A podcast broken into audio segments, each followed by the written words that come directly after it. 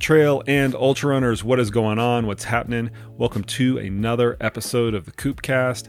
As always, I'm your humble host, Coach Jason Koop, and this episode of the podcast is one of my favorite types of episodes to record. It is an Ask Me Anything opportunity for you, the listeners, to reach out to me and ask me your most pressing questions on training and preparing for ultra marathons. And one of the reasons I like this so much is that it really gives me an opportunity to put to put my finger on the pulse of some of the most pressing questions that the audience, you guys the listeners have. Inevitably when I open up this every Wednesday on my Instagram account to an ask me anything wisdom Wednesday, I get kind of the same like 10 or 15 questions. And what that demonstrates to me is, is there's a common theme of things of which people really want to know about. They're really either confused about it in the space or it keeps coming up within their circle of training partners. And the three questions that I have loaded up today are a great reflection of that. But it's not just me that's going to be answering this question, these questions. I have brought on the podcast today a absolute brain trust of coaches that I have that I have the great pleasure of working with in Andy Jones Wilkins, AJW, Coach Darcy Murphy, and Coach Chantel Robitaille all three of whom have been on the podcast previously, and everybody should check those episodes out. They are always a wealth of information. But we have queued up three great questions for all of you. First off, we talk about one of the phenomenons that we that we are starting to see more and more in trail and ultra running, and that is what to do with younger trail and ultra runners as they come into the sport and what they should be focusing on. And then we move on to something that actually confuses me as a coach, having done this for 20 years, is what is base building? What purpose does it serve? And what workouts should you focus on during this base building phase? And finally, I threw a curveball to our coaching staff and I asked them the all important question about what to do about cross training. Should you be cycling? Should you be skiing? Should you be incorporating other types of workouts into your ultra running routine? And what are the value of those workouts? As always, this is a lot of fun. I'm going to get right out of the way. Here's my conversation with our coaching group all about these frequently asked listener questions. So let's get into it. We're going to answer audience questions today, which is always really fun because they come in in a variety of different formats and they all kind of typically have the same theme. And so I'm going to pull out two of the big, the bigger themes uh, that I got. And I think that listening to what you listening to the perspective that you guys have uh, is always really insightful because I'm sure you get the same questions from the athletes that you work with as well. So it, it ends up being its its own like little microcosm. Um, so the first one we have is from Andrea, and he says that, or he asks, what should a younger trail and ultra runner focus on? People keep telling me I need to focus on speed while I'm young, and I want to be really, I want to be really mindful uh, about this question that we're not just focusing on elite young trail and ultra runners that we kind of like broaden you know broaden things out because one of the things that we're seeing is we're seeing more and more younger people enter the sport uh, i was at javelina uh, just this last weekend and it was really famous or infamous depending upon how you look you depending upon how you're looking at it i think it was two years ago or maybe three years ago where they had a 14 year old run the 100k and it it drummed up a little bit of this, you know, a little bit of this conversation of how young is too young. But it made me think about that there are more younger and younger people kind of becoming intrigued and coming into the sport as opposed to taking the traditional like cross country route or mountain biking or things like that.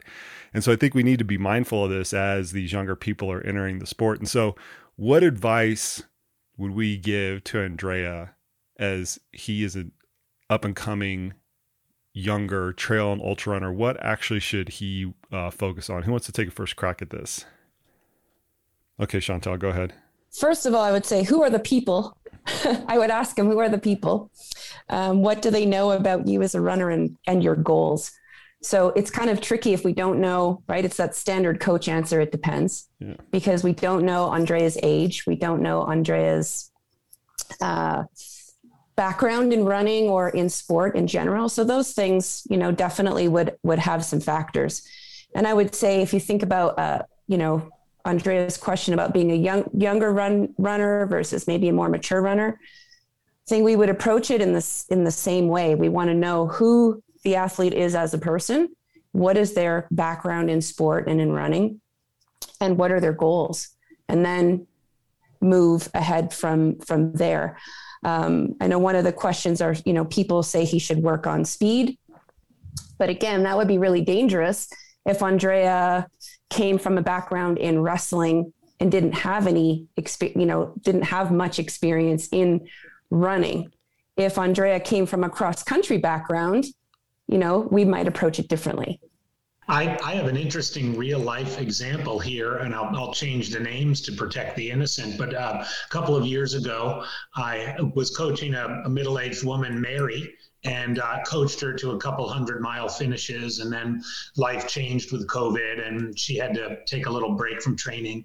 And about uh, six months ago, I received a, a query from her son uh, her son Johnny, who had just graduated from high school and had a uh, had a um, cross country and track background, and wanted to sign up for a coach. And so she said, "Well, why don't you sign up with AJW? He's at CTS, and I was he was my coach for a while." And and and uh, Johnny came specifically interested in building his volume. He's like, I've had plenty of speed, you know, running cross country and track in high school, and now I'm in college. He lives in Florida, incidentally, so he doesn't have a lot of experience with hills. He does have some trails, but not a lot of experience with hills. So he came specifically with the with the goal of expanding his endurance and figuring out how he could run longer. And the same thing happened. Many of his colleagues and people he run with said, "Oh, you're going to lose speed if all you do is run long." Uh, and and so he he kind of has had this back and forth of you know how much speed should he continue to do when he builds his endurance and I think more to the point learning how to run slow uh, I think is a key factor for young people who are used to doing a lot of training at a at a faster pace when they're going out for two three hours, which for an 18 19 year old is a really long run in, at times. Uh, how can they run slow enough to last that long and get the endurance benefit from it? You know, Andy, can I ping off of that story a little bit with like a little bit of a personal anecdote? So when I moved uh, from Texas to Colorado, um, I came from a collegiate track and field background. I started running on the trails here. And because I had such an established training base, I didn't need to use any sort of GPS type of technology. And it was really nascent at the time, wasn't very, very well developed in the first place because I knew where all the mile markers were. Right. And my point is, is I could go and I could clip along seven, 730 pace. I knew, you know, mile marker one was the stop sign, mile marker two was the tree, and mile marker three was the White House, and kind of on and on and on and on. And when I moved here to Colorado, I, I, I, I, I lost all of those bearings. And at the same time, GPS technology started like become more and more prevalent. And so I started running with a wrist top GPS monitor. And I kept looking down at my watch going, "Holy shit, I'm running so slow." A combination of the altitude and the technical trails and I couldn't I like couldn't get over it because the effort level was higher, right? But the pace was not just a little bit slower, like markedly slower, like 30% slower or something like that. And so I literally had to teach myself to run slower even though ultra running was like far far far off in the distance just because of the nature of the trails right coming from that coming from that collegiate background. And it took me what i felt was a good 3 or 4 years before i could really wrap my mind around it's okay to run 9 or 10 minute pace even though i'm used to running 7 minute pace kind of on the flats and at, at, at sea level. So I, I i agree with your point there that that running slow piece is a skill. Darcy why don't you go ahead and jump in here yeah, sure. Uh, I would kind of second Chantel's approach in asking questions. Um, what are we talking about when we say focus on speed? Does that mean uh, uh, one mile training, 5K training, or does that mean shorter distance ultra running? So, those questions I think are really important. At the same time, recognize there is a change in physiology as we age um, younger runners have the ability for stronger um, muscle contractions, which may or may not allow a runner to run faster. Um, and as we age, generally age 45 for women, 55 for men, the ability to tap into fat stores as your fuel source increases and you have a little uh, more limited ability to tap into that glycolytic system as you get older. So, speaking from that aspect, maybe it makes sense to focus on speed when you're younger, a little less as you age, but also what do you enjoy? Like, is running fast really fun to you? Or, like Chantel said, is your background in cross country and track and you've done a lot of that? And maybe you're ready to extend into to slower running and longer duration. So, yeah, it always goes back to it depends. It depends on the well, athlete. and a lot of these athletes that are coming in, they kind of don't know what they don't know, right? And so, one of the things that I always counsel not only young runners getting into the sport, but also people who are kind of coming of age and they come from either no sport background, they're in their mid 40s or something like that, which is a pretty, you know, that's a that's a pretty uh, routine prototype that we see uh, come into coaching. Uh, and the those athletes are in the position where they're going to rep- they're going to improve as long as you don't screw it up. The first 4 years, and I you guys have heard me tell you this in our coaching meetings, the first four years that you have with an athlete, as long as you're not screwing up, you're going to get them to improve. Now, you might get them to improve a little bit more with like perfect training and all this other stuff that we talk about. But really, if you just kind of get out of the way and you give them a little bit of guidance, they're gonna they're they're gonna improve regardless. So, what what I would say to an athlete in this situation is is don't focus on the improvement side of things because that's just going to gradually happen yes, you should develop good habits around your training and your nutrition and how you approach the sport, sleep, all of these all of these things that are kind of like fundamental, I think are really important as you're getting into trail and ultra running. But don't worry about the outcome and the improvement side of things because as long as you're not screwing it up, you're going to you're going to be on the right path. Once you get 4 years down the line, then you can put in perfect structure and periodization and focus on this you know during the off season and this during the competitive season and things like that. But for those first 4 years explore enjoy it and figure out what you're really drawn to because we we we have a really broad umbrella of what we call trail and ultra running. It could encompass anything from you know a, a sky running type of race which is a really fast high intensity activity to I just signed up for Cocodona, 250 miles. It's going to take me like four or five days or something. I don't even know. I mean, but the, the order of magnitude is on days in terms of how long the event is actually going to take. And, and, and because of that, there's just a lot of room for different flavors for what everybody can enjoy to to to find and you should use those opportunities if you are new to the sport to kind of explore a little bit of all of that. I wouldn't say that you should focus on one thing or the other. You should just do a variety. You should just do a variety of everything throughout the year. I'd, I'd like to also riff off of Chantel as well, and that the, the, the second part of Andrea's question is really telling. People keep telling me how, how, and of course, Chantel is being nice. It's like, well, who are people? I think the thing is, everybody's an expert, right? Everybody's got their thing that works and so forth. And so I think part of the the, the uh, wisdom in Andrea's question is is coming to you and saying, look, these I'm getting all this, I'm getting all these messages. You know, how do I? How, and and we we see it all the time. There's more sources, things things coming from through the internet and through social media and so forth. How do I sift through all of the the noise and do what's right? I mean, maybe it's true. Maybe what people say is I should focus on speed. Maybe there's some sort of mixture. But I think I think what one of the things that young athletes and new to the sport athletes do is they try right. to listen to everybody, right. and then end up having you know or and distill it down to kind of well, and, and, in that, and in that way you can listen to everybody, but don't take any action until you have like a year's worth of data. We, Chantel, I can't remember if you were around uh, for this particular experiment that we did with our interns or whether it preceded you. But one year I had our interns track all of the advice that was given out in a lot of the uh, popular literature. So, Trail Running Magazine, Runner's World, Bicycling Magazine. We kind of took a wide swath of all the endurance sports. And I had them track it for like three months. And then we went through it all. It was a hilarious exercise because you had all of these conflicting opinions, as Andy was mentioning. And this is with you, you figure when they get to the like the publication level, even though it's lay publication, that there's some sort of like expertise filter that would make the advice a little bit more homogenous. And may, maybe it is, but still, I was I was just really struck about how wide and how far how far apart some of the pieces of advice were coming from the same publication sometimes in subsequent months and sometimes from the same author so yes, listen to everybody but follow nobody, as the cliche goes, right? Goes, right. right? Yeah. All right. Anybody else want to add on to that? Facebook that? groups. Yeah, Facebook. Oh, that's another one. that's a whole other animal. I think also just being young. I think this this could apply to maybe a, a younger athlete or also even an athlete that's new to the sport.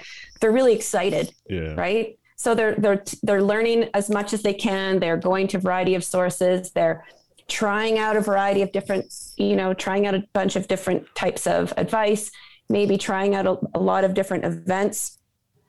I would caution, particularly younger, if it's a, you know, younger athlete below 20, around those early 20s, caution them to not compare themselves against what um, experienced athletes are doing because they're not there yet. And so we do see a lot of athletes that are either new to the sport with a lot of amazing potential, or they're young and they're really strong and they can get away with a lot of mistakes to just burn out really, really quickly, right? They get they get injured, they get um, they get sick, they get overtrained, whatever that is.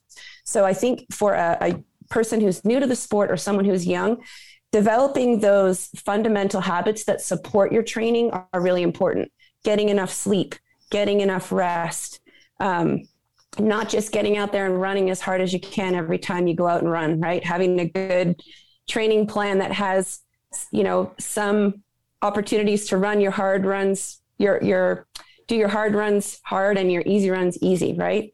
But also making sure that you're taking care of yourself in the meantime and not just getting out there and pounding away as much as yeah, possible. I can't keep going back enough to the you don't need to focus on the specificity of training, which is really ironic for me to say because I preach that a lot for experienced athletes and I think that that makes a big difference when you have a certain level of experience because that's what you need to extract that last few percent of improvement. But when you have 95% of your improvement to go, you're really just avoiding terrain traps, honestly, at that point. And yeah, you can make the improvement rate go up a little bit quicker or make it safer and things like that. You should you should absolutely do it. But really, if you're just hitting the middle of the bell curve on everything, I think that it, it kind of takes care of itself. And so at the end of the day, I think the focus on one thing or the other really is to not focus on a whole lot of that specificity and do a, and do a variety of things, particularly for the young runners that are coming into the sport that don't have a previous endurance sport background because it just takes so long to develop all of those aspects. It really is a, a, a long game that you have to play. Um, okay, let's move on to the second one. We mentioned earlier how confusing all of the advice is, and I think this next question from Rachel really uh, it really encapsulates one particular aspect that gets very confusing for a lot of athletes. And this is about base building. So Rachel wrote in and she said, I'm confused about base building and what it means. First off, Rachel, I am too. So you're you are not alone there, and I've been doing this for a long I've, I've been doing this for a long time. She goes on to write, "Are there benefits for going low and slow, and what workouts should be done during this period?" I kind of don't even know where to start here, so I'm going to like chunk it over to somebody who wants to kind of take it over. I think I think let's do this. I think what we need to kind of start out with is is fundamentally where base building came from in this terminology and i can jump in here as the kind of like the long time the long time coach. For what seems like for forever endurance coaches have used this analogy of building an athlete to building a house and we have all heard this, especially if you've been around the sport for a long time.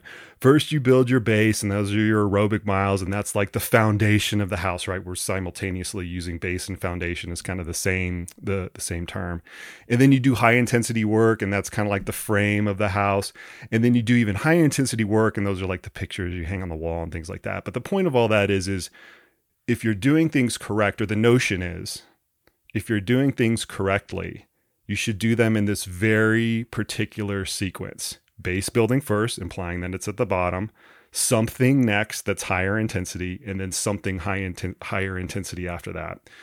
And runners, I'm emphasizing that intentionally, for decades have kind of followed that pattern. I'm going to go low and slow first, and then I'm going to raise the intensity sometime down the season, and then I'm going to raise the intensity after that once the competitive season kind of comes around. In fact, I could probably look over my shoulder and find five books that have got some pyramid type of structure. And at the bottom is base building, and at the middle is some type of lactate threshold type of intensity. At the top is some sort of even higher intensity than that or specificity.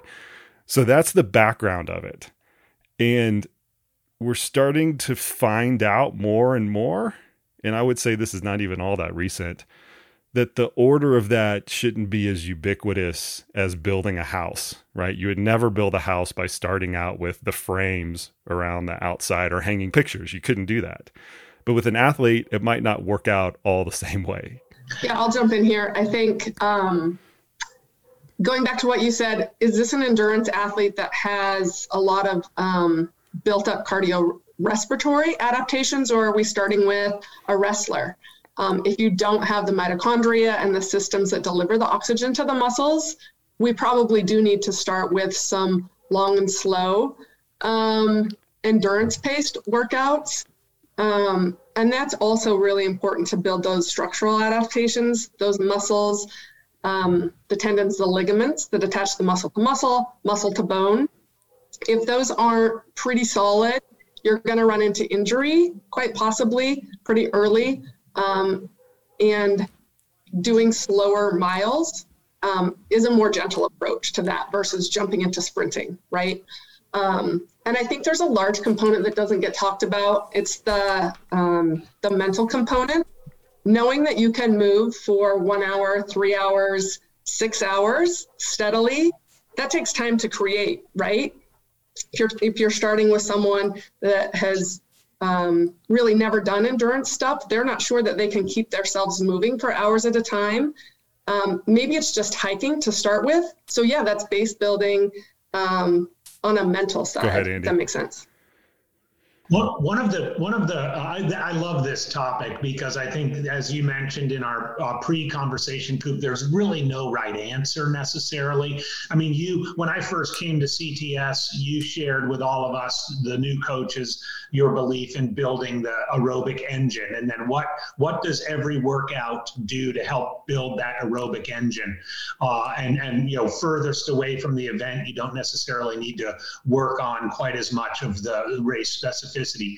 One of the coaches that I really admire, he's not a running coach, but is Rick Kapala. He's the cross country ski, Nordic ski coach at Sun Valley Ski Education Foundation in Idaho. And I lived there for five years. And it, it just so happened that it, my, my young kids were in that program when we were living there.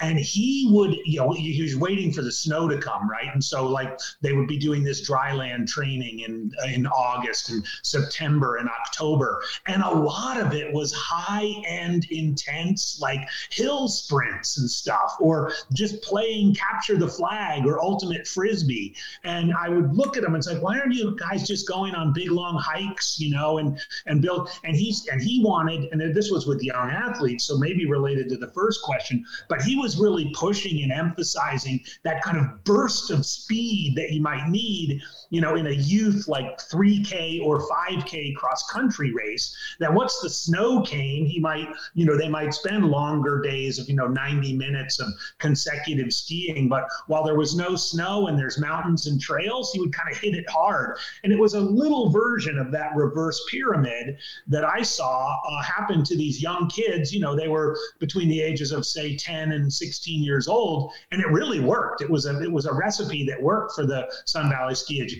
Foundation, and and he even you know then um, you know elaborated it with the older sort of Olympic development athlete. So it's kind of an interesting thing to see. Now now a lot of times, speaking of your four four years model, you know that's what the Nor- Norwegian ski team does. They build everything on on four year sequences, so they have a lot of time to to sort of build do base building, if you will. But I was fascinated by that, and I think there's a time in anybody's training uh, regimen for when, when people ask me if they should start out base building one of the first questions i go to is is what comes before base building and if you answer that question from the perspective, the New York City Marathon just happened this this past weekend. Uh, as we're as we're recording this, this this podcast will come out a little bit later.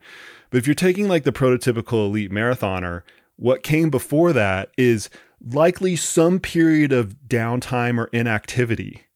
Right? They took an, a, a, an off season or transition phase, whatever whatever you want to kind of call it.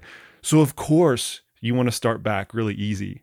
But if you're running ultra marathons you just finished with a base building phase. Like if you ran 100 mile ultra marathons, people that did Javelina, as we talked about earlier, they just did a huge base building phase. So why would you continue to do that after the race as your next phase? So you're absolutely right. It completely depends on the orientation of the athlete that you're talking about in terms of what should like what should come next. And I think the the learning lesson in that for everybody out there that's listening is that it's really hard to copy paste the models that we have used in the prototypical endurance sports into ultra running because the intensity of the events are so much different so much di- so much different and almost so much that you flip the pyramid as andy mentioned kind of like back on its head right I'd like to offer up one more anecdote because you sparked this in, in, when you made that comment about Javelina and the. Uh, I have an athlete been working with him for three years. He lives in New Jersey. He just completed a 12-hour event, a really difficult event with lots of vertical in the Delaware Water Gap,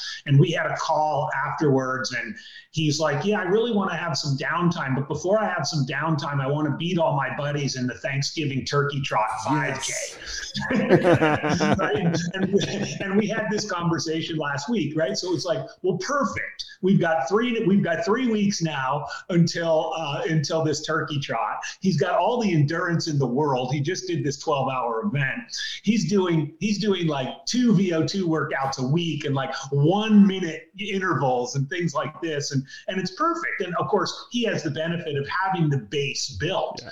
But so he can he can basically say, I did this 12 hour, and now I want to go beat my buddies at a 5K. You know, his volume volume, his his weekly volume is probably going to be six or seven hours over these next three weeks after he's been doing you know 12 to 15 hours building up to the 12 hours. So it's kind of that's almost when it becomes fun to to flip things on their head. Yeah, hundred percent. Go ahead, Chantel. I know you wanted to jump in here too. I was just going to say for your for your um, listener who who wrote in with the question, I think what's another thing to to maybe point out to help understand like what is base training and what does it come from. You know, base training is based on a particular training philosophy, right? I think it came like probably popularized more in the '60s. Yeah who was it? Uh, yeah. Lydiard, Arthur Lydiard, yeah, who came up with that, right? So yeah. that that pyramid. Yeah. And so now, if we think about a lot of the the things that we've learned about physiology and training, and a lot of a lot of the the work that you've done, Koop, in learning about um, endurance athletes across a variety of sports. Um, a lot of the work that uh, great work that Stephen Seiler does is based on a totally different model, right? We're talking about a a periodized training model because endurance we're building that over a lifetime. It's not just a you know a focused block. And so if we think about our our training we're doing a lot of work at lower intensities. We're doing some work at higher intensities but we're we're we're having that work throughout the year in different you know in different forms maybe and in different um, different amounts of volume of it different Go, different philosophy really and approach to training. Yeah and the connotation is you have to think about the word base right? It means it's supportive of something else that's more important. And so if you go back to the Lydiard example he was training 5k 10k marathon athletes right? So this base building phase literally being the base of something else that you wanted to build down the line. So th- one of the reasons I wanted to switch the vocabulary and call base training and endurance phase is because it's more specific, right? You're building you're building your long-term endurance. From an ultramarathoner's perspective, you're not building the base because that's what's the most important, right? You're building your endurance like clo- uh, closest to the race. And so when when when when I encourage athletes who are trying to design their own training, and you guys know this of the of the coaches that we work with, we've got this pretty standard like prototype when we're looking at a whole athlete season and how we want to arrange the different training phases. First, we start at the end and we figure out what's most important right? And you could take this philosophy. I think you could take this philosophy into the team sports. To be honest with you, like that's how much it. That's that, and you see this pl- actually play out. They do scrimmaging, right, closer to to to games and matches and tournaments and things like that. But you you you know you're going to end with the most important thing. So you look at everything that's happening physiologically, tactically, even from a nutrition perspective, and you want to do all that stuff that's the most important close to the end. And then I think you can jump to the beginning and say, okay, where are you at? Because you always need to train from where you're at. Are you coming from zero miles a week or 10 miles a week or 10 hours a week or 20 hours a week? Are you coming from low intensity right now? Are you coming from high intensity right now? And then that sets the tone for the first part. And then you just build the bridge in the middle. You try to do a little bit of everything, try to go from one intensity to the other, one volume to the other. But once you have those bookends of this is where I want to end and this is where I'm at, it kind of becomes clear from a philosophical point of view what you want to do and then the coaching part of it is is okay we're going to translate that philosophy into 10 hours a week or 12 hours a week or these types of intervals this kind of structure and things like that but it, it all starts with that overall philosophy and it doesn't have to follow that that that stereotypical prototype of low intensity to high intensity all while maintaining roughly the same roughly the same volume I'll jump in and just point out a, a, simple fact that occurred to me. So, base is the base term of the word basic, right? To be funny, but what are the basics, right, of your training? So, just to like spin off of what you said, context matters. Um, but the basics for any training, whether it's basketball for team sports or ultra running, nutrition matters and establishing that training routine and the mindset that I'm an athlete, those are the very basics of training, no matter what the specifics look like. So I feel like that should be base training. It's almost like it's almost like what we mentioned with our younger athlete, right? Focus on those habits and things like that, and that becomes base training. I kind of like that, Darcy. But then everybody would be confused, right? Because we're just using this base training, we're bastardizing the term even more. So. add more add more mud to the water. Yeah more mud to the water. All right i got one more question for you guys. I'm going to spring it on you and this is last minute. Wasn't in the outline so everybody's getting a kind of an unfiltered version of our coaches opinions. This one comes all the way from france. It's from laurent. You guys can excuse my terrible french accent. Hi jason. This is uh, laurent from france. Uh, hope it's not too late to, to ask a question for your podcast. I would like to you to to expand your view about uh, cross training for ultra running, especially uh, bike training or even uh, cross country uh, skiing. I know you you um, you emphasize the fact that to to run well you have to run a lot.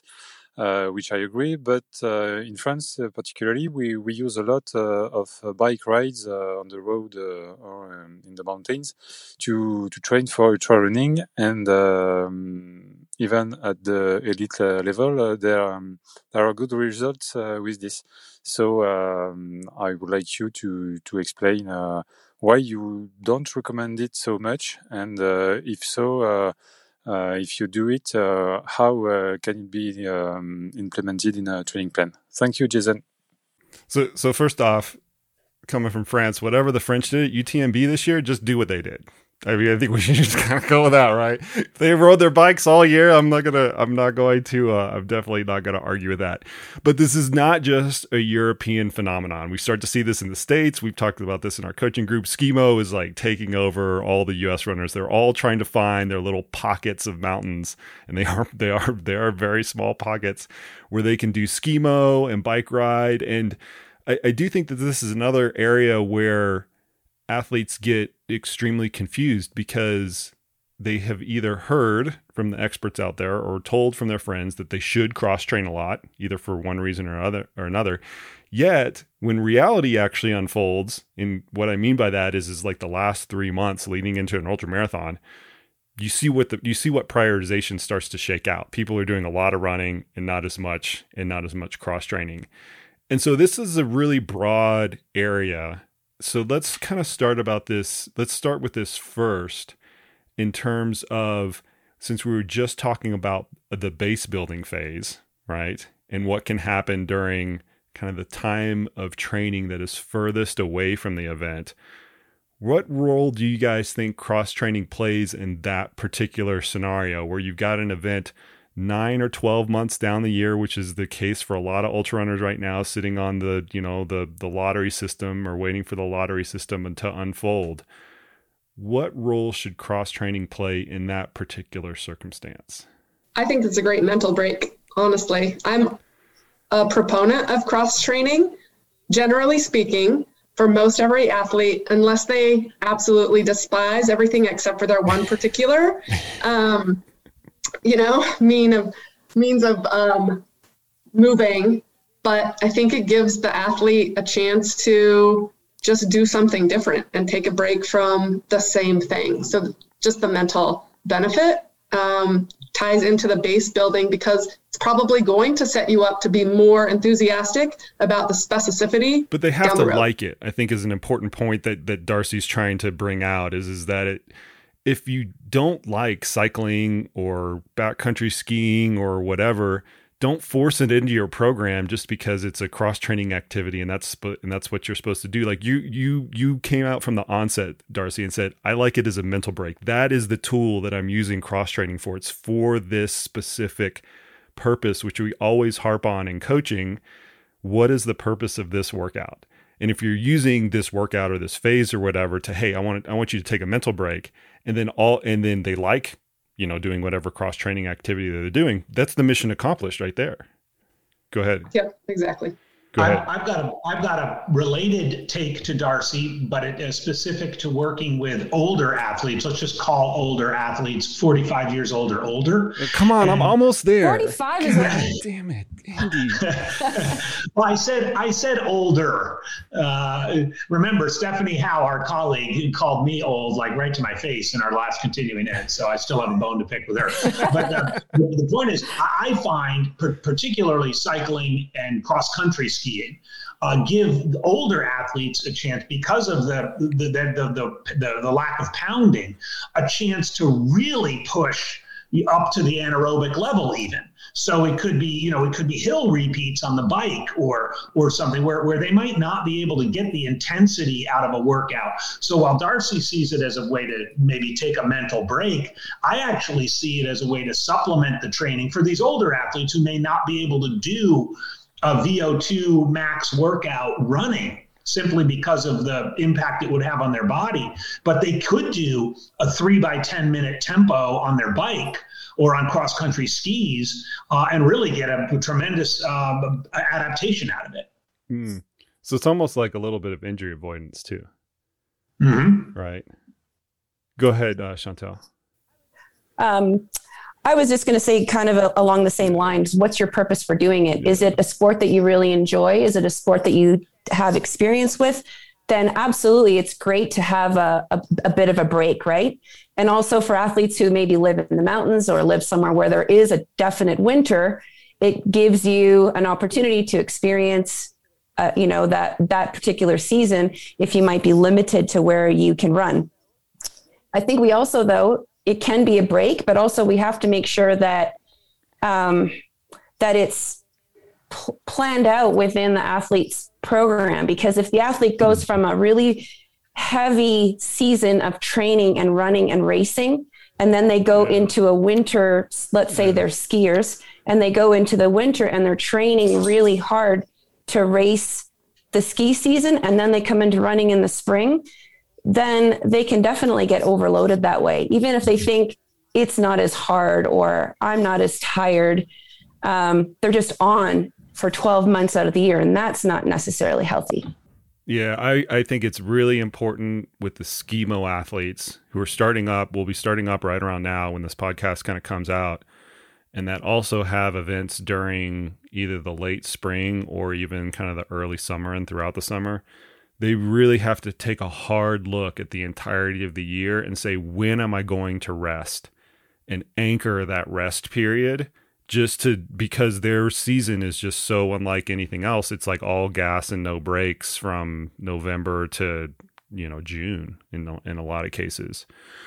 Uh, yeah, super super important. W- what about? I want to get you guys' take on this other concept, which uh, Laurent kind of he hinted at, but I see this in the states a lot, where you're using a non weight bearing cross training modality, so cycling or elliptical uh, running or something like that, simply to add more aerobic volume.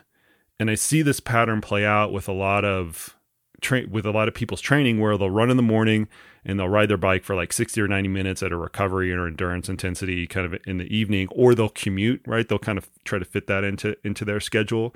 So it's not what andy mentioned doing something hard it's not what Darcy mentioned, doing something as a mental break. You're doing it specifically to just incre- increase your base building or something like that to, to pick off of that. You're doing that in, a, in, an, in an endurance effort. What do you guys think about use, using that? Is is this a, is is cross training a good use case for that? And what are maybe some caveats to it? I again, it kind of depends. You know, is the person injured and so they can't run as much, you know, they can't get as much running volume in as they need to in a particular training block, then maybe that's an opportunity for them to to add add a little bit more volume to their week and keep them safe.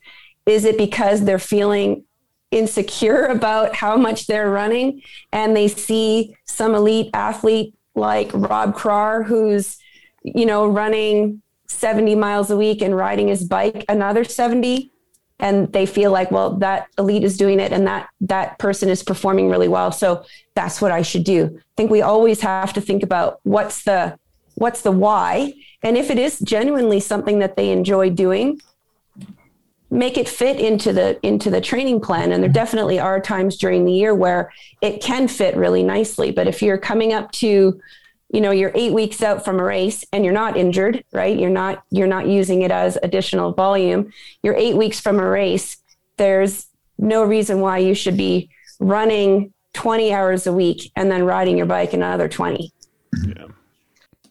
Yeah i agree with chantel in that it can be detrimental when we think about longevity in sport. I remember lining up at the start line. I was 23. This was Olympic trials, and they announced the the likely winners. Right? They were in their 30s, and I thought that's so old. How can they still be that fast when they're in their 30s? That was old to me at age 23. Right?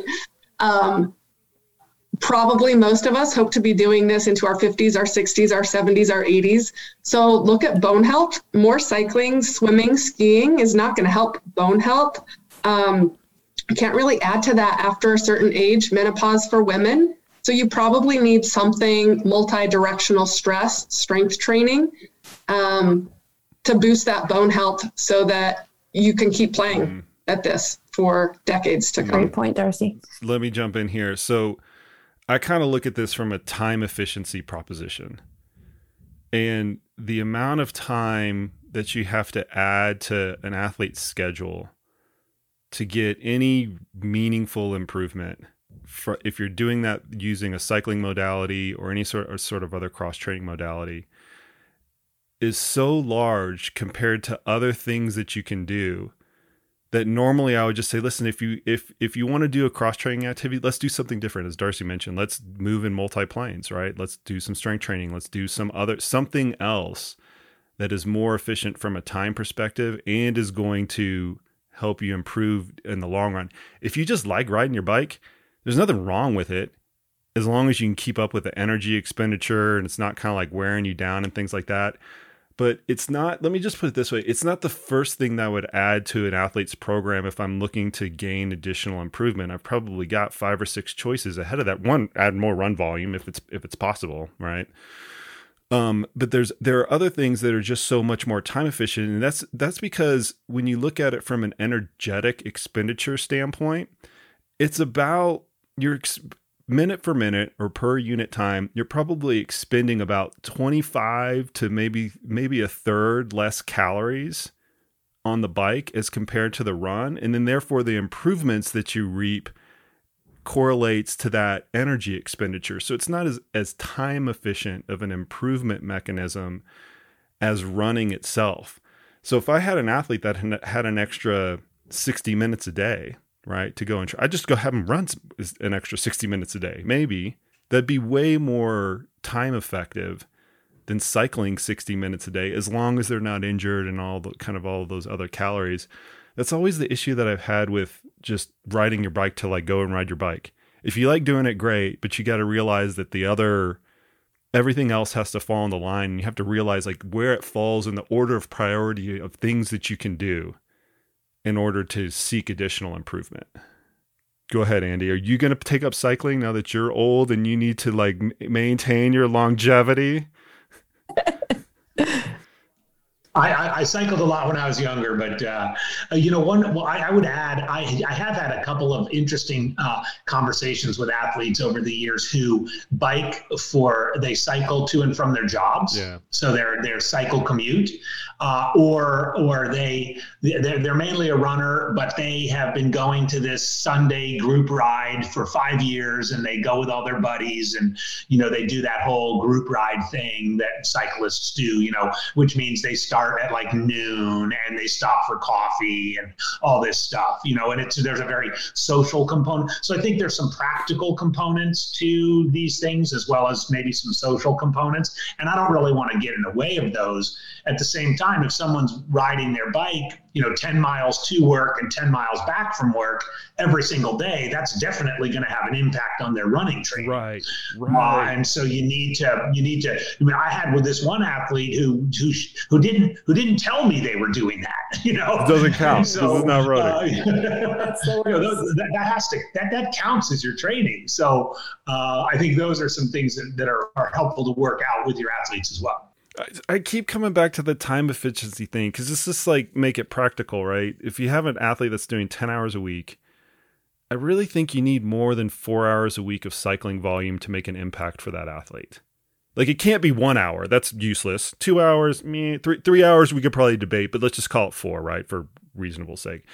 Four hours. I would rather have that athlete run two more hours. So now you've just saved two hours of stress. The run workouts, are, which are more important, are higher quality and you can kind of go on and on and on about the other list of benefits. Once again, as long as they're not injured, as long as that extra two hours of running is not going to injure them. But I think that the, I think a lot, something that goes underappreciated, especially with experienced athletes, is how much volume it takes to produce a reasonable adaptation. And so when you're introducing a novel modality, and in this case we've been talking about cycling, but you could apply it to, you know, skiing or elliptical running or anything like that. When you introduce that novel modality, for the first couple of hours a week, it probably doesn't make enough difference because it's not enough stress load on that athlete to make a difference. For our earlier athlete that we were talking about earlier, for Andrea, yeah, I mean, all that's going to make a difference, right? Because they're so new to the sport, they're so new to endurance training. All that type of cross training is absolutely going to make a difference. But for the really experienced athletes, you're just kind of, unless they, once again, they really enjoy it, they want to use it as a mental break, you have to have like a minimum volume of activity within that modality for it to really make an impact. And I just think that threshold is, is, in many cases, not all cases, but in many cases, really high. And I just rather do something else with the athlete's time or just rest. Mm-hmm. Go ahead. I, I, think it's important. I think it's important too. And this was the, obviously the the genesis of Laurent's question was around things like you know endurance, things like cycling and cross country skiing and the like.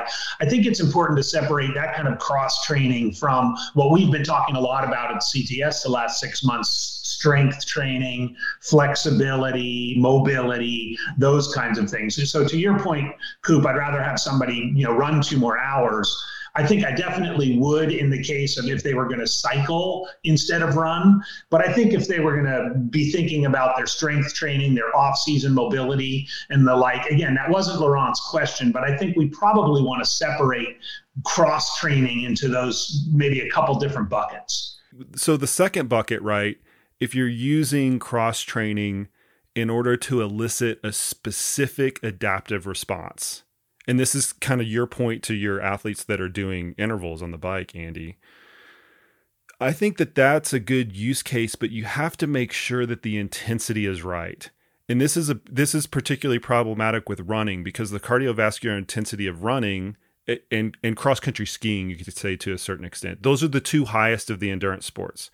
So if you're using cross training, and we'll, we'll keep picking picking on cycling or even swimming, in order to improve the cardiovascular capabilities of a runner or a cross country skier, you have to train at such a higher intensity, a higher rate of perceived exertion in order to elicit a similar cardiovascular response that you're almost kind of like overdoing it. In fact, when I, whenever I'm whenever I'm using the bike as a tool for a runner, it's almost all what we would call power intervals, which is a VO2 max interval, because I know the intensity has to be that hard in order to uh, in order to elicit the right in order to elicit the right right response. And so it kind of keeps coming back to like what's the most time efficient way to do things.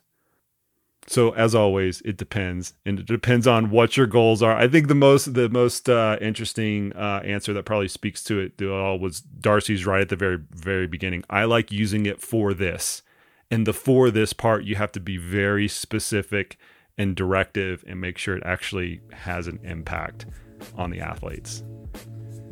All right, we're going to leave it at that. Thank you guys. Thanks for putting up with the last minute question. I thought I'd throw a curveball. As always, you guys handle it well. Appreciate it. Thank you, Koop. Good to see you guys.